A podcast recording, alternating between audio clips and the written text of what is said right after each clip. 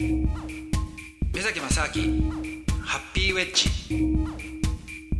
こんばんは目崎正明ですえー、ドキドキキャンプの佐藤光晴です、えーこの時間は国際文化アナリストで幸福研究家の目崎正明さんと一緒にリスナーの皆さんの幸福を追求していこうというお時間でございます。えー今回初回でございますので、えーお話をね、ゆっくりしていこうと思うんですけど、目崎さん。はいいきなりなんかこうメールが来てまして。はい読めという指示がありますので、なんかね、初回なのにメールが来るって不思議な番組ですね。ちょ読んでみましょう。えーラジオネーム宮川勝。あの男からですね。日曜エピキュリアンの、あのおじさんがいきなり初回なのにメールを起こしてきまして。なんかねあのやらせっぽいですね何なんでしょうね、これは。しかもラジオネームって言いながら自分の名前っていうね。ああうん、自作自演が下手くそなのかもしれないですね。そうですねちょっと読んでみたいと思います。えー職業ラジオパーソナリティ知ってるよって話なんですけどね。目崎さんこんばんは。宮川勝です、えー海外旅行が大好きなのですが、なかなか行けずにいる僕ですが、えー目崎さんはワールドトラベラーだと聞きました。えー日本と世界の国々との価値観の違いを感じたことはありますか？また、海外に10年も行くことになった経緯を教えてもらえたら嬉しいです。というメールでございます。宮川勝おじさんがこんなこと言ってるんですけども、宮崎さんはあの海外海外であの日本との価値観の違いを一番感じたっていうのはどんなところですか？えっとですねまあ、まず、そもそも海外と日本って全部それをひっくるめちゃうっていうのが、まあ、かなり無理があるとは思うんですけれども、なるほど。はい、ただ、まあ、唯一言うとしたら、はいえっとそもそも何のために生きてるのかっていうところの根本的な生き様の違いじゃないかなと思いますね。なるほど。これはちょっと深い話になりそうなんで、詳しくは、えーまた後ほど伺っていきたいと思います。目崎正明ハッピーウェッジでは、えー改めて目崎さん、ちょっとお話の方伺っていこうと思うんですけども、はい。目崎さんは、えー海外旅行に、海外に、えーいろいろ行かれてたと思うんですけど、そもそも一番最初に海外行ったのっていつなんですか？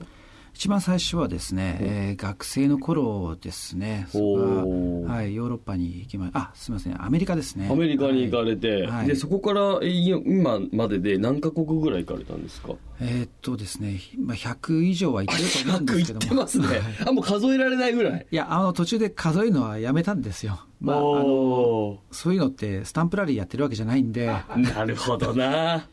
すいません。僕はもうがっつり数えちゃうタイプなんで、はい。どっちかっていうとスタンプラリーやっちゃうんですけども。あそうですか。はい。えー海外、まあ、あの一番長期間でどのぐらい行かれたんですか？どこの国に？えーっと、そうですね、一番長いのは、インドに2年ちょいぐらいいましたかね。インド？はい。えーいろんな国行かれたと思うんですけど、まあ、先ほどこの生き様、まあ、生き方の違いなんてお話出ましたけどそれはい。やっぱ国によって全然違うもんですか、もちろんそうですね、あの日本に近いようなあのアジアの国だったりとか、うん。えーとこもありますし、あと本当に真逆なあとことかもありますね。えー。日本と真逆っていうと例えばどこの国例えば、えー中南米なんていうのは本当に違いますね。で僕はへーあのアルゼンチンには結構長かったんですけども、アルゼンチン？はい、アルゼンチンのブエノスアイレスにですね1年ちょいぐらいいたんですがその時のまあエピソードとして、はい。あのすぐ隣にあの、まあ、アルゼンチンっていうとアルゼンチン単語が有名なんですけどもね、はい。でその単語の自分は先生だって言ってるおじさんが住んでたんですよ。でその人にあの単語を教教えてもらったんですけれども、はいずっとそのいろいろしばらくあのその人と知り合いになっているとあんまりうまくないんですよ単語が。えー、そうなんですか？おかしいなと思って、、はい。ろいろ突っ込んで 2, さ2ヶ月後ぐらいに聞いてみたら実はその人が弁護士だったっていうのが分かって、2ヶ月後に引っ張って聞いたのに。はいそうだったんです。それで弁護士なんだ。はい。で彼からしてみれば自分が弁護士であることっていうのはあんまりその誇りに思ってないんですよね。えー、すごい。憧れの職業ですけどね。そうなんですよ、ええ結局そのなん、まあ、特にアルゼンチンとかでは、はい。ビジネスマンとか弁護士とか医者とか、あんまりリスペクトされてないところがあって、えー、はい、花形みたいな仕事のイメージですけどそうなんですよ。そうじゃないんですね、はいそういうのよりも、例えばマラドーナみたいな、もうサッカー選手なんかもう神様ですよ。はい、とかもうあとはアルゼンチンのその単語ダンサーだったりとか、へでー結局そういったその芸芸術だったりとかその自分の実力で何かをやってるっていう人の方が、はいやっぱりすごくリスペクトされているしあと社会的地位も高いとでそれだけじゃなくて、ええみんなの憧れなんですよね。そのスターというかね。はいうんだからそういったその弁護士であることを隠してまで単語ダンサーじゃないのに単語ダンサーのふりをしてるっていうようなね こういうのはあんまりないですあよね。聞いたことない話ですね。はそれはそうか。普通弁護士だったら、まあ、例えば日本で言うとですけど、はいどうも弁護士ですって言いたくなっちゃいますよね。そうですよねっていう人が多いようなイメージですけど。い、でもこういうのもじゃあ弁護士が本当に、まあ、別に弁護士の悪口言うわけじゃないんですけども、ええええ弁護士になりたくてなってる人っていうのは意外と少ないような気もするんですよ。なるほどな。とか医者なんかもそうだと思うんですよ。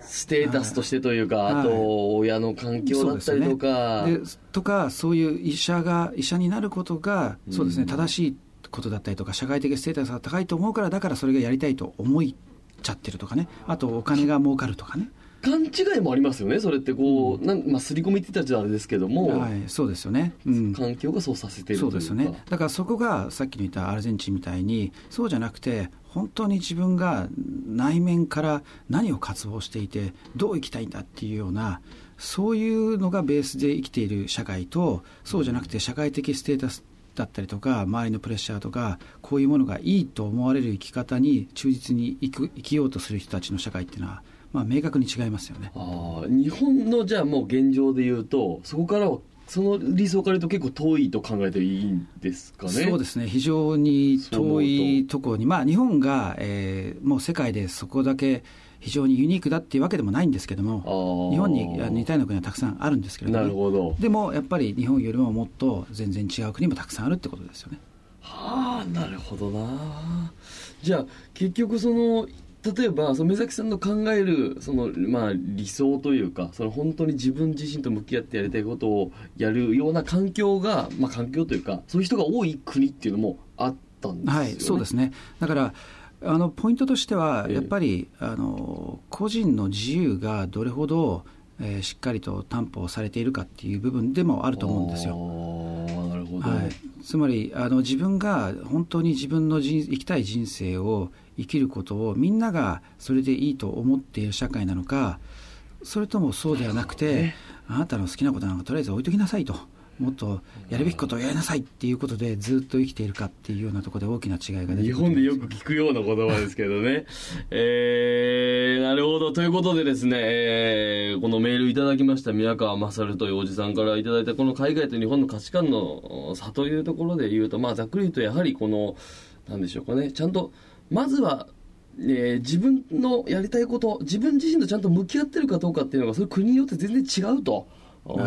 そこを海外旅行で、まあ、見つめられたというかね、いろいろ発見されたというようなおはい。話でよろしいですかね？すいません、はい。ちょっと時間がなくてですね、この番組。はい。本当は宮川勝のエピキュリアンを全部食ってやりたいんですけどもね、あのおじさんが喋るっていうんでね、この辺で終わんなきゃいけないということで。あそうですか。はい。すいません、この、もっと深い話に本当はなるんですけども。そうですね。本当はもう4時間ぐらいいけるんですけどいけいねっちゃいますか、このまま。エピキュリアン終わってね。ダメですかね。あのおじさんが喋るということ、喋る、喋りたいんですって、あの人が。しょうがないな。ということで、はい。じゃあこんな感じでですね、はい。ちょっといろいろ海外旅行のご経験とか、はい。またいろんなお仕事のお話なんかも聞きながら、ちょっとこの幸せについてですとか、いろいろリスナーの皆さんと一緒に考えていく番組、えー今後もえーぜひ、はい皆さんよろしくお願いいたします。はいよろしくお願いしますさあ、ということでまた次回お耳にかかりたいと思います。